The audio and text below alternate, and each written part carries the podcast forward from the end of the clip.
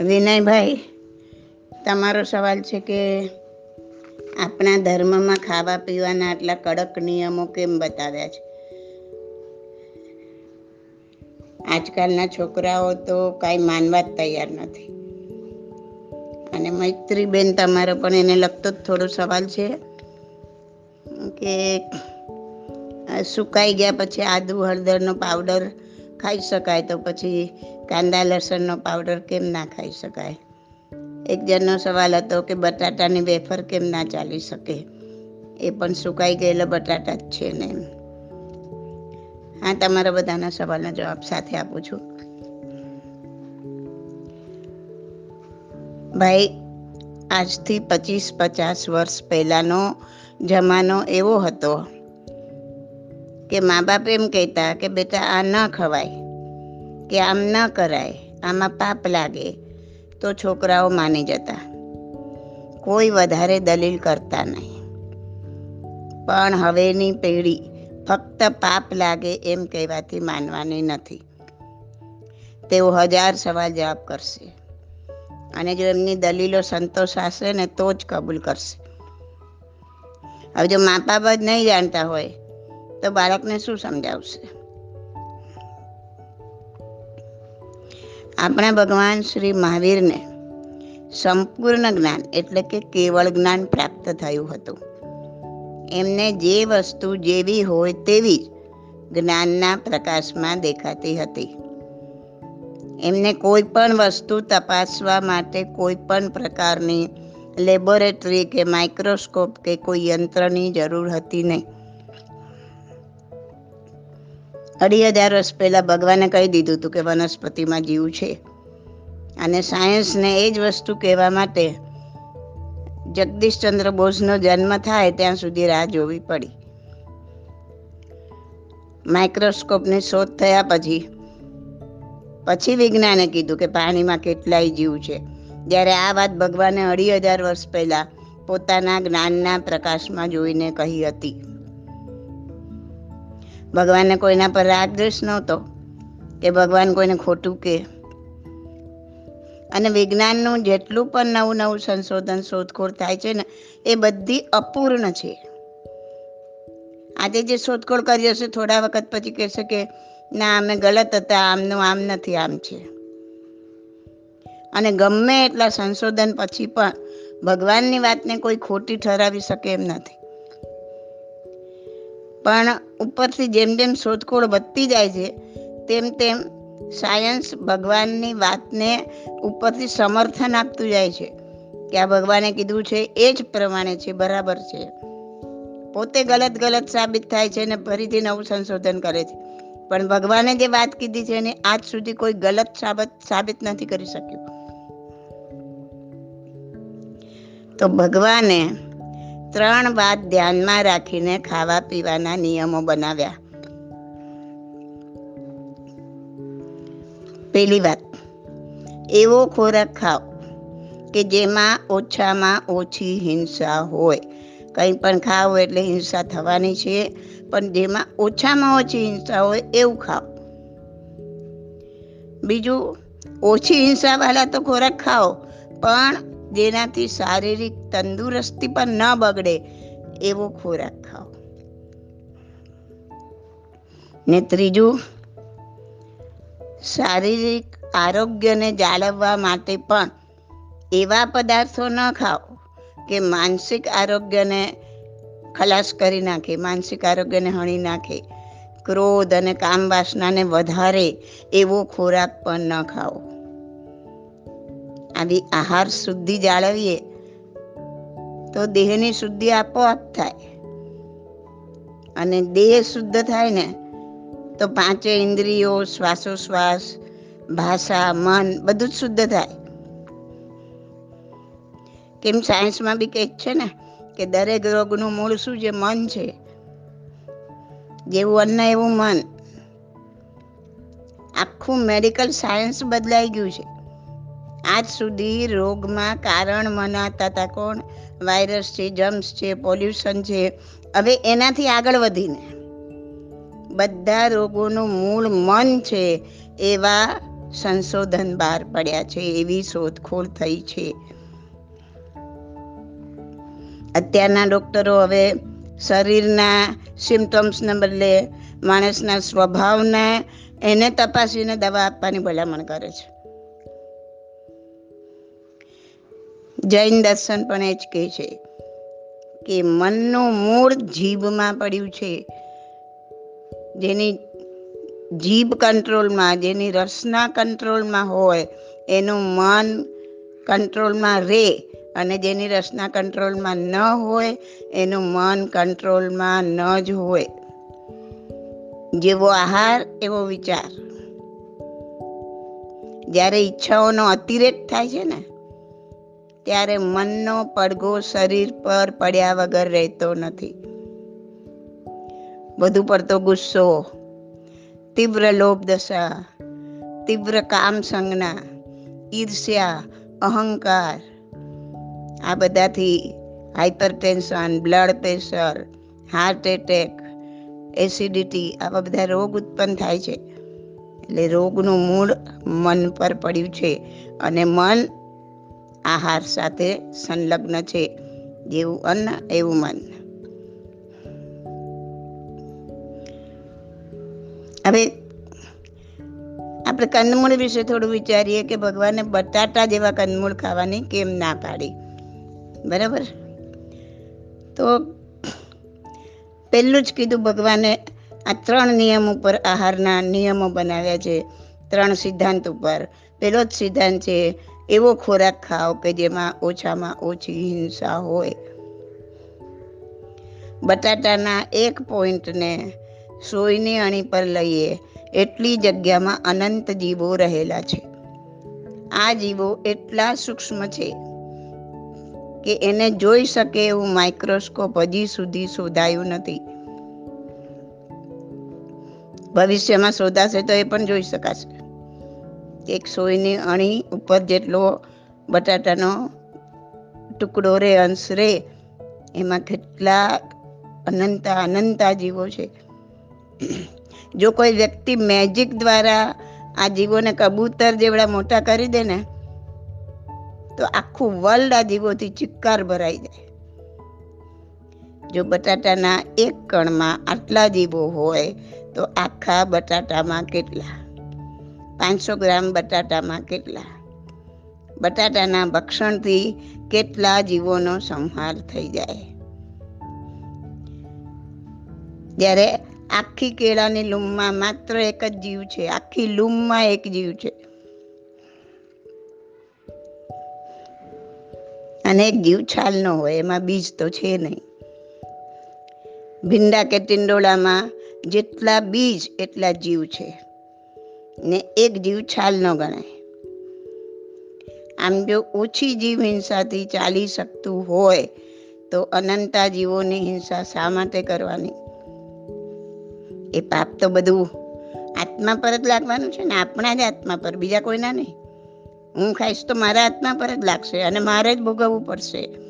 ત્યારે ખબર નથી હું શું કરીને આવી છું અને શું કરી રહી છું. તમારો સવાલ છે કે આદુ, હળદર સુકાઈ ગયા પછી ચાલી શકે તો કાંદા, લસણનો પાવડર કેમ નહીં? બટાટાની વેફર કેમ ન ચાલી શકે? જુઓ, આદુ અને હળદરની છૂટ ઔષધ માટે છે. દવા માટે છે. એમાં ઔષધના ગુણ છે. જ્યારે બટાટા શારીરિક અને મેન્ટલ બંને હેલ્થ બગાડે છે. બટેટાથી સ્વભાવ ચીડીઓ થાય, અલ્સર થાય, શુક્રનો નાશ થાય, ચરબી વધે, ટાલ પડે. આદુ હળદરથી એવું ના થાય. અને પાછું માણસ આખી જિંદગી સૂંઠ ખાઈ ખાઈને કેટલી ખાઈ શકવાનું? શું એક દિવસમાં કોઈ પાંચસો ગ્રામ સૂંઠ ખાઈ શકે? જ્યારે પાંચસો ગ્રામ બટાટા તો આરામથી ખાઈ શકે. માટે આદુ હળદરનો દાખલો. બટેટા, કાંદા, લસણમાં ન લગાડાય.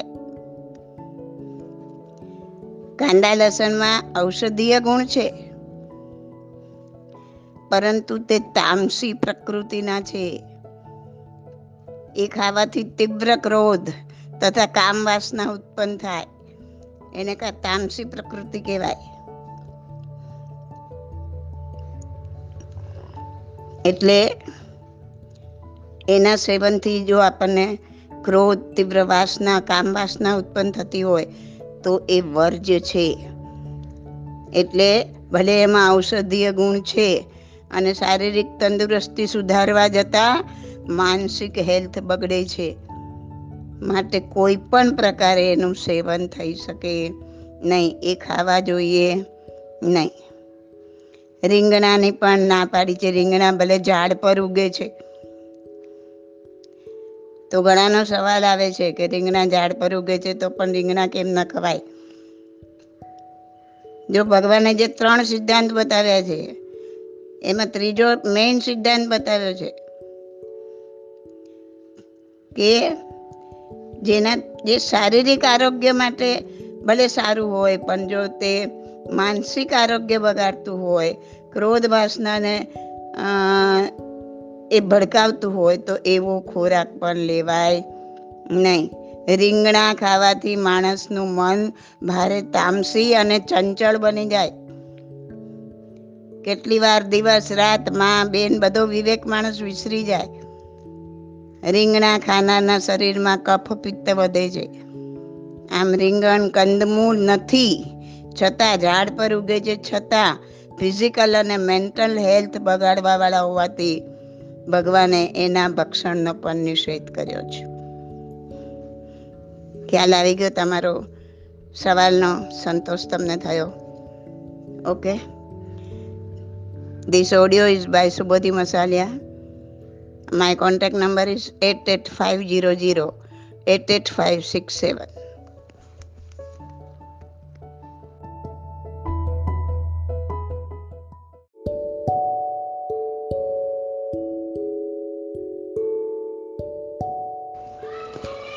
Hinaben તથા સમીરભાઈ તમારા બંનેના સવાલના જવાબ આ ઓડિયોમાં આવી જશે તમારા બંનેના સવાલ છે કે પાલક ખવાય કે નહીં? અનંતકાય એટલે શું? એલોવેરા દવા તરીકે વપરાય કે નહીં? સાબુદાણા ખવાય કે નહીં? ખસખસ ખવાય કે નહીં? તુચ્છ ફળ કોને કહેવાય? બહુ બીજ કોને કહેવાય? વગેરે વગેરે. ઓકે તો પાલક ના ખવાય. કેમ કે એ અનંતકાય છે.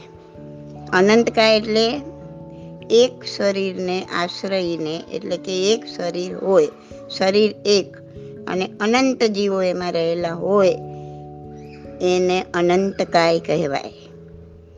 કોઈ પણ આંકડામાં જેનો જવાબ ના આપી શકાય. એટલો બધો જીવનો વિરાટ જથ્થો અનંત ગાય ગણાતી વનસ્પતિના એક સૂક્ષ્મ પોઈન્ટ પર રહેલો છે. ભૂમિકંદ, બટાટા, ગાજર, મૂળા, ડુંગળી, લસણ, સુરણ શક્કરિયા રતાળુ કૂણી આમલી પાલક, લીલી હળદર, લીલું આદુ, અંકુરા ફૂટેલા કઠોળ જમીનમાં થતા તમામ કંદ તથા કુંવાર પાઠું એટલે કે એલોવેરા. આ બધા અનંતકાય છે. માટે અભક્ષ્ય છે. જેનું ભક્ષણ કરવાથી અનંતા જીવોનો ખતમો બોલાઈ જાય છે. આ એલોવેરા છે ને કુંવાર પાઠું એ અનંતકાય હોવા છે, અનંતકાય છે ને એટલે એ ખવાય પણ નહીં દવા તરીકે પણ ઉપયોગ ન થાય અને સૌંદર્ય પ્રસાધનમાં પણ ના વાપરી શકાય. કેમ કે કુંવાર પાઠાને, એટલે કે એલોવેરાને તમે કાપો, છેદો, છૂંદો, એમને એમ તો નહીં વપરાય ને બધામાં. તો એનો, એમાં રહેલા અનંતા જીવોનો ખતમો થઈ જ જાય. પછી તમે ખાઓ કે સૌંદર્ય પ્રસાધનમાં વાપરો કે દવામાં વાપરો. હિંસા તો થઈ જ ગઈ. માટે કુંવાર પાઠું ન ખાવામાં સોરી કુંવાર પાઠું ખાવામાં ન વાપરી શકાય. ન દવામાં વાપરી શકાય કે ન સૌંદર્ય પ્રસાધનમાં વાપરી શકાય. તમારો સવાલ હતો, સાબુદાણા ખવાય કે ન ખવાય? સાબુદાણાનું કંદ પાંચ કિલો વજનનું હોય છે. છાલ કાઢ્યા પછી ખુલ્લામાં ચાર પાંચ મહિના પડી રહે છે. અને એમાં ઘણી બધી લીલફૂક થયા કરે. પાર વિનાના ત્રસ જીવો ઉત્પન્ન થાય. ત્રસ જીવો એટલે હાલતા ચાલતા. અનંતા જીવોની ઘોર હિંસા થાય. અને એના હિંસા થયા બાદ એના રસમાંથી સાબુદાણા બને છે. માટે સાબુદાણા કે એમાંથી બનેલી કોઈ ચીજ ખવાય નહીં.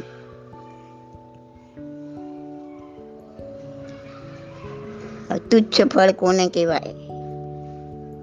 જેમાં ખાવાનું થોડું અને ફેંકી દેવાનું જાજુ. એ બધા ફળને તુચ્છ ફળ કહેવાય. ચણી બોર તાડફળ પીલું, પીચું, પાકા ગુંદા, સીતાફળ જાંબુ. એ બધા તુચ્છ ફળ કહેવાય. આવા તુચ્છ ફળ ઘણા બધા ખાવ, તોય પેટ ભરાય નહીં અને જીવનો વધ ઘણો બધો થાય. તમે આટલા બધા ચણી બોર ખાઓ, બરાબર? તો એમાં તો વધારે ફેંકી જ દેવાય ને, ઠળિયા ઘણા બધા ફેંકી દેવાય. ખાવાનું કેટલું જાય? પચીસ ગ્રામે ના જાય પેટમાં. તો જેમાં ખાવાનું ઓછું, જેનાથી પેટ નથી ભરાતું અને ફેંકી દેવાનું ઘણું છે, જીવ વધ વધારે છે, એ બધા તુચ્છ ફળમાં જાય. બહુ બીજ ને તુચ્છ ફળ અલગ. બહુ બીજ એટલે કે શું? જે ફળમાં બધા બીજ અડોઅડ હોય, એકની જોડે જ બીજું બીજ, બીજાની જોડે જ ત્રીજું. એક બીજ અને બીજા બીજ વચ્ચે પડદો ના હોય આંતરપડ ના હોય, જેમાં પલ્પ ઓછો ને બીજ વધારે. એવા લક્ષણવાળા ફળને બહુ બીજ કહેવાય. એટલે બહુ બીજમાં આંતર પણ ના હોય, વચ્ચે પડ હોય નહીં. એટલે એમાં જીવાત પડવાનો સંભાવ વધારે રહે આવા ફળો પિત્ત કરે, આરોગ્યને હણી નાખે. કરમદા છે કોઠીમડા છે, ખસખસ છે, રાજગરો છે, આ બધા બહુ બીજ છે. એટલે એ અભક્ષ છે. ખ્યાલ આવ્યો? ઓકે. કોઈ સવાલ રહી જાય છે? ના. This audio is by Subodhi Masaliya my contact number is eight eight five zero zero eight eight five six seven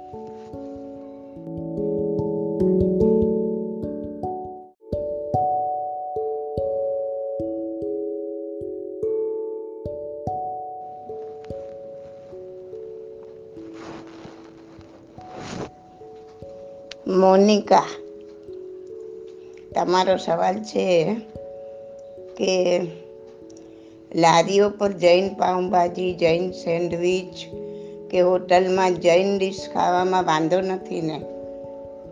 bread butter તો બધા ખાતા હોય છે.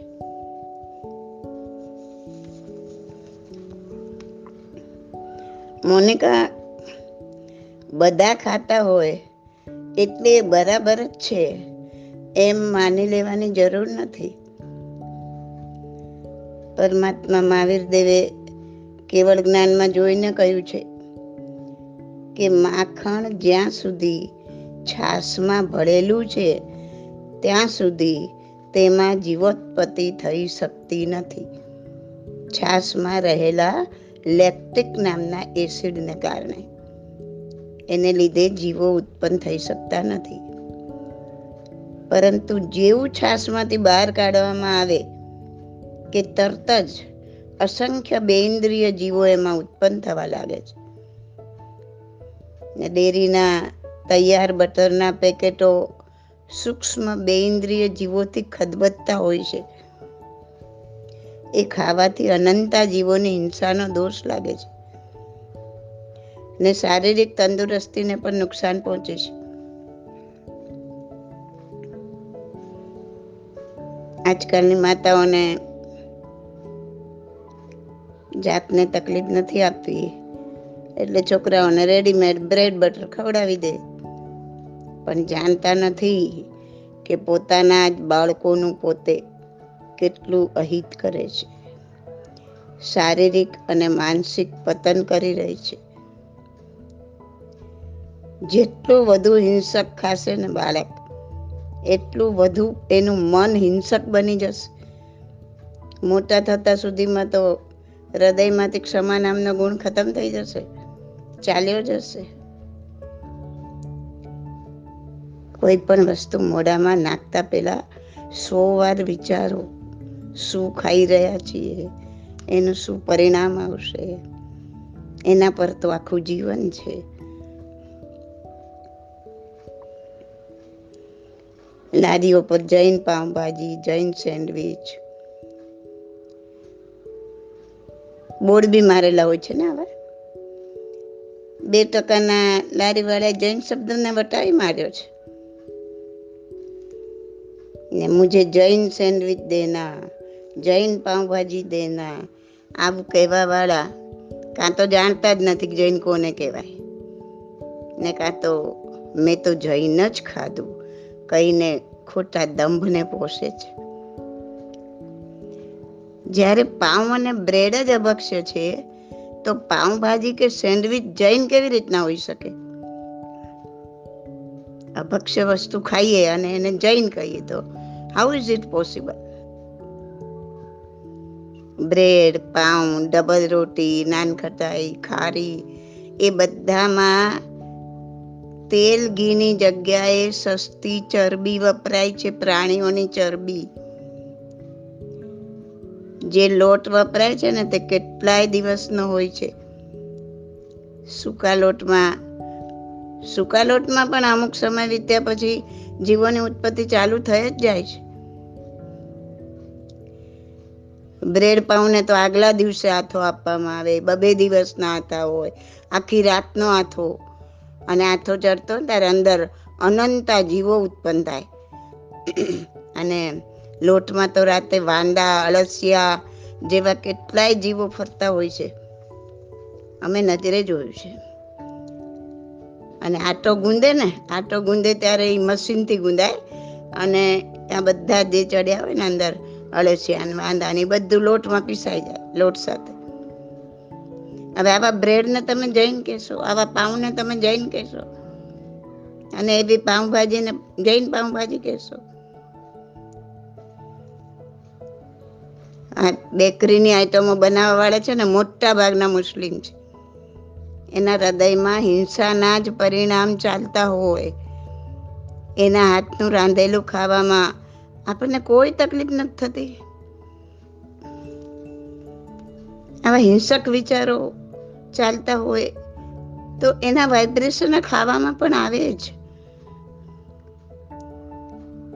ભાજી માટે સડેલી જીવાતવાળી સસ્તી ફ્લાવર અને સસ્તી કોબીજ લાવી આખી ને આખી બાફી નાખવામાં.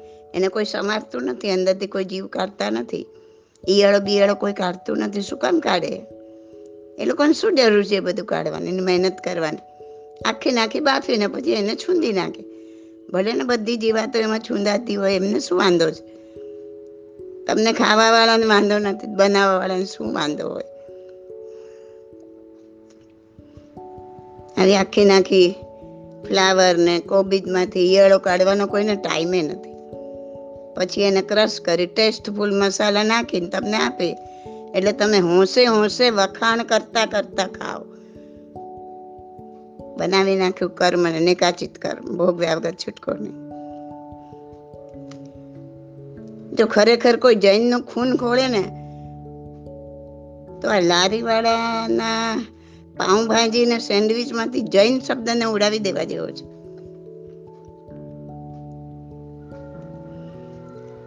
તમને ખબર છે, એક તપેલીમાં મટન ટેલો, આ ચરબી પ્રાણીની રાખી હોય.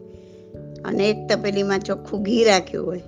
બેવ તપેલી બાજુ બાજુ મૂકી હોય ને, તમે નહીં કહી શકો કે કયું ઘી છે ને કયું મટન તેલો છે.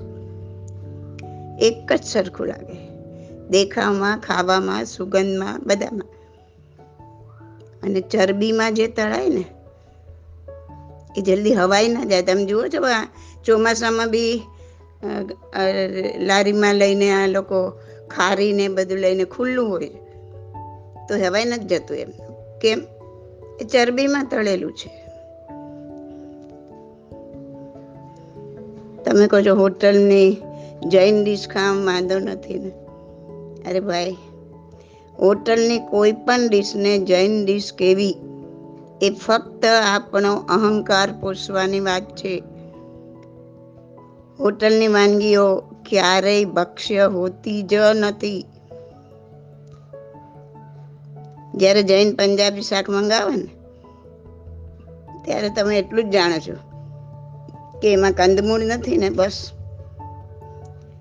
ફક્ત કંદમૂળ ન હોવા માત્રથી જૈન નથી થઈ જતું. હોટલમાં પંજાબી શાકની ગ્રેવીઓ બનાવીને અઠવાડિયા દસ દસ દિવસ સુધી મૂકી રાખવામાં આવે છે. પરોઠાના લોટ બાંધીને આઠ આઠ, દસ દસ દિવસ સુધી મૂકી રાખવામાં આવે છે. ગમે તે રીતે પૈસા કમાઈ લેવાના આ યુગમાં કેવો યુગ છે આ? ગમે એ રીતે પૈસા કમાવો, બસ પૈસા જોઈએ તો આવા યુગમાં હોટલોમાં વધેલી રસોઈ કોઈ ફેંકી દેશે? કોઈ નથી ફેંકી દેતું. અને તમે એમ માનો છો કે ફ્રીજમાં રાખવાથી વાસી નથી થઈ જતું? એવું ના માનતા? આ કાલના ફ્રીજ છે ને, એ પણ મહાવીર ભગવાનને તો ત્યારે કેવળ જ્ઞાનમાં દેખાતા જ હતા. તો એમ ના કહી દે કે ભાઈ રાંધેલી રસોઈ ફ્રીજમાં મૂકી દેજો, એટલે વાસી નહીં થઈ જાય. ફ્રીજમાં પણ જીવોત્પત્તિ ચાલુ થઈ જ જાય છે.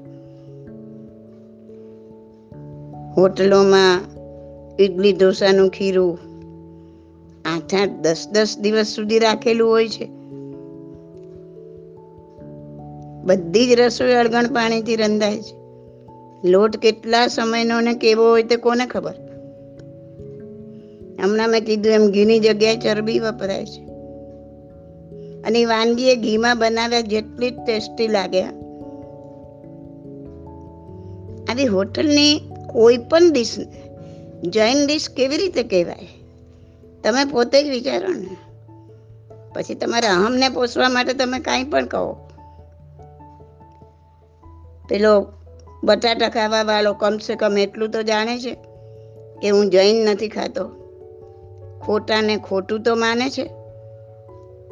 જ્યારે અમે તો હોટલમાં જૈન જ ખાઈએ. કહેવા વાળો ખોટાને સાચામાં પ્રસ્થાપિત કરે છે. કહેવા માટે ઘણું છે, આચરવા માટે કેટલું છે, એ મહત્વનું છે. અંશ માત્ર જેટલું પણ આચરણમાં આવે, તો કાંઈક એક ડગલું આગળ ભરાય. This audio is by Subodhi Masaliya my contact number is eight eight five zero zero eight eight five six seven